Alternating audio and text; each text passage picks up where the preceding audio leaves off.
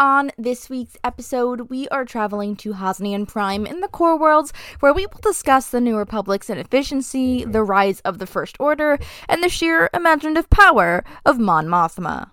On with the show.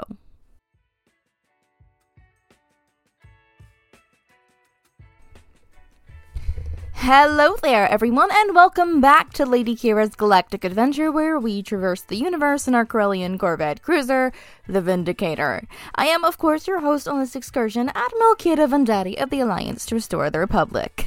This time we are continuing our exploration of the interior as we travel to the planet Hosnian Prime.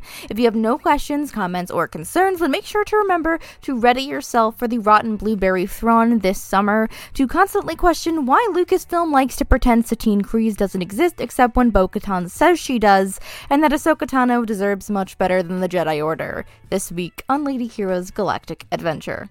If you have been around the metaphorical block before, you know that we first start with the generally undescriptive planetary Disney canon, and then get into the legend stuff if relevant later. So let's get into this. In canon, Hosnian Prime is an ecumenopolis located at M twelve in the Galactic Grid. You might be wondering what the hell an ecumenopolis is exactly. If you are, let me explain. An ecumenopolis is a planet made entirely into a city, as cities cover the entirety of the surface of the planet. We have come across a few of them in the past, such as Coruscant, Empress Teta in the Deep Core, and some others I can't remember off the top of my head. Hosnian Prime is a major story planet, which means that unlike the lesser-known worlds we have covered in the past, it's time for everyone's second most favorite segment. Beware, my friends, of the system time. System time.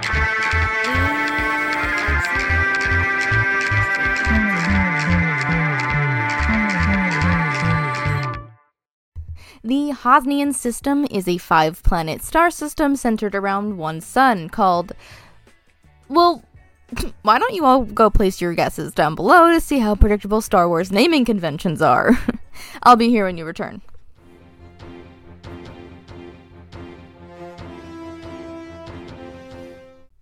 Oh, um, you're back. Wonderful. Uh, the name of the sun is, drumroll please, Hosnian Sun.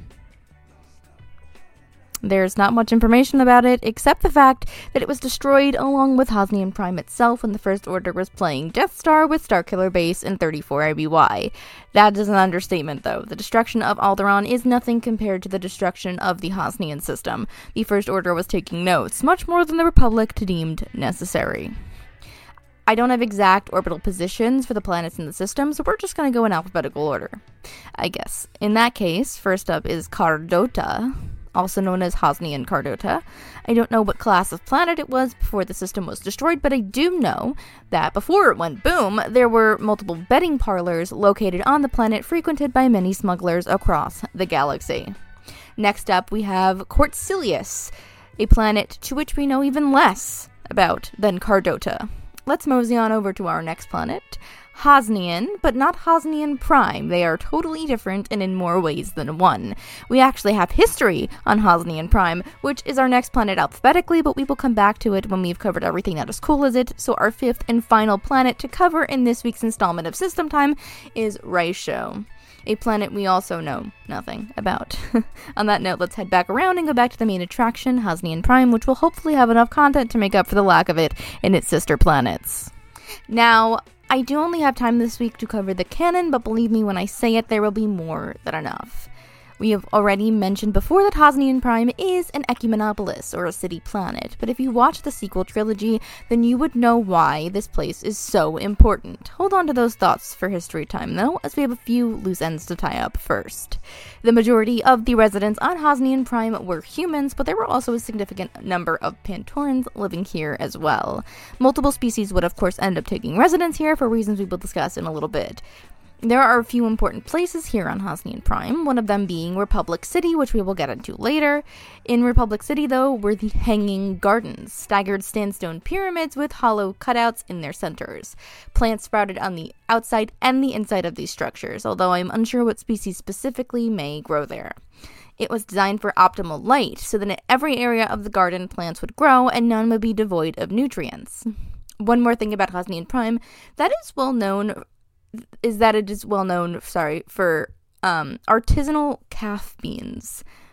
I guess we can call it the Seattle of the galaxy. Well, on that note, I think it's time for everyone's favorite segment. Dudes and dudettes, it's history time.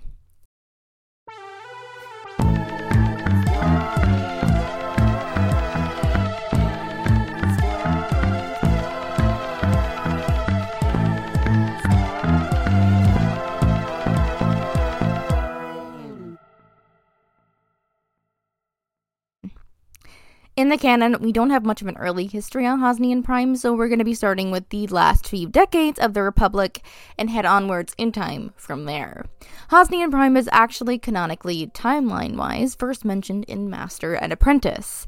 The big bad in that story is Caesarca Corporation, a company most well known for their overuse and maltreatment of slaves that they kept generationally. Slavery was actually outlawed on Hosnian Prime, but the government actually allowed Caesarca to do business around the world and to bring in whatever workers they, quote, deemed necessary, end quote.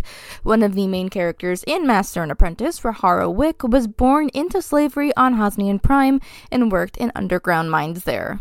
What Hosnian Prime was doing during the Clone Wars is news to me, but they were presumably a member planet of the Galactic Republic at the time. I feel like if they joined the Separatists, there would be more word of what was going on in their sector at the time. Now, when the Empire comes along, we do have a lot of information to get to. Hosnian Prime, like most planets in the core, had to pledge their allegiance to the Empire when they came to power, regardless of whether they sided with them or not, morally, right? Rebellion did spread here, though, majorly through the form of Surgeon Consul Plez Lelcott, who began hiding refugees in his chateau.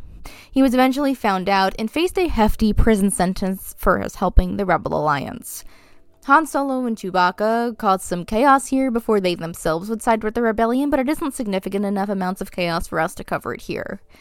Now, for the stuff you're all listening and or watching this show, you might already know. Um... The New Republic was formed after the Battle of Endor and the destruction of the second Death Star. They firstly set up shop on Chandrila, the homeworld of their elected leader, Mon Mothma. We discussed this in our coverage of Chandrila, which you can listen to and or watch anywhere this show is available.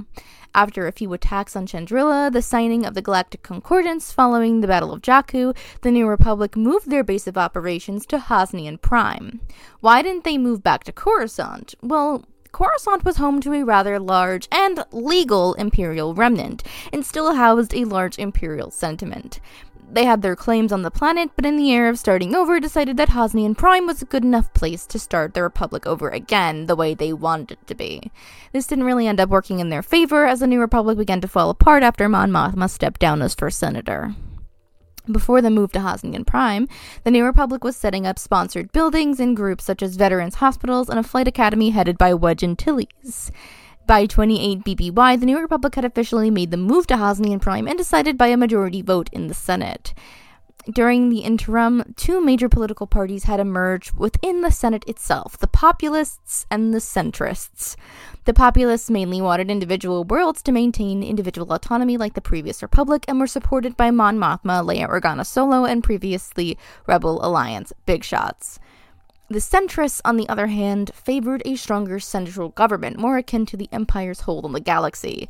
Now, not all centrists wanted the Empire to rise again, but a select few of them, especially out of Coruscant, began vouching for such a thing pretty early on, and the sentiment spread dramatically. The sentiment rallied itself under one organization, the First Order, and began initiating militaristic activity in the name of uniting the galaxy and finishing what Emperor Palpatine had yet to finish. Little did they know, but Palpatine was the one pulling the strings the whole time via a series of cloning operations that we get to watch play out in The Mandalorian. After Mon Mothma had stepped down as first senator, Leia Organa Solo was in the running when the truth of her parenthood was revealed to the public. This led to her led her to step down from the Senate and to form the Resistance, a private military force dedicated to keeping the Republic safe and would later grow big enough to take on the First Order when they had armed enough support. Fun fact, in twenty-nine A B Y, B B eight was built here on Hosnian Prime. The bean! Okay, for the dark stuff and things. In thirty-four A B Y, after Starkiller Base, uh, the First Order's uh, reinterpretation of the Death Star was operational, they decided they need to do two things. They firstly had to try out their new super weapon. and secondly, had to make a statement that they were stronger than the Republic. How were they to do such a thing? Well, why not take out the capital of the New Republic and all the senators masquerading as galactic peacekeepers?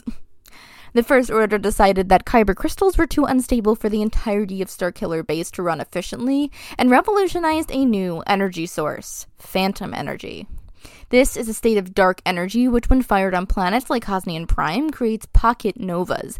Basically, this means that when heated by an outside force, Starkiller Base, that the planet would be transformed into a star. So after Hosnian Prime was hit by the phantom energy, it itself became the second star in the Hosnian system.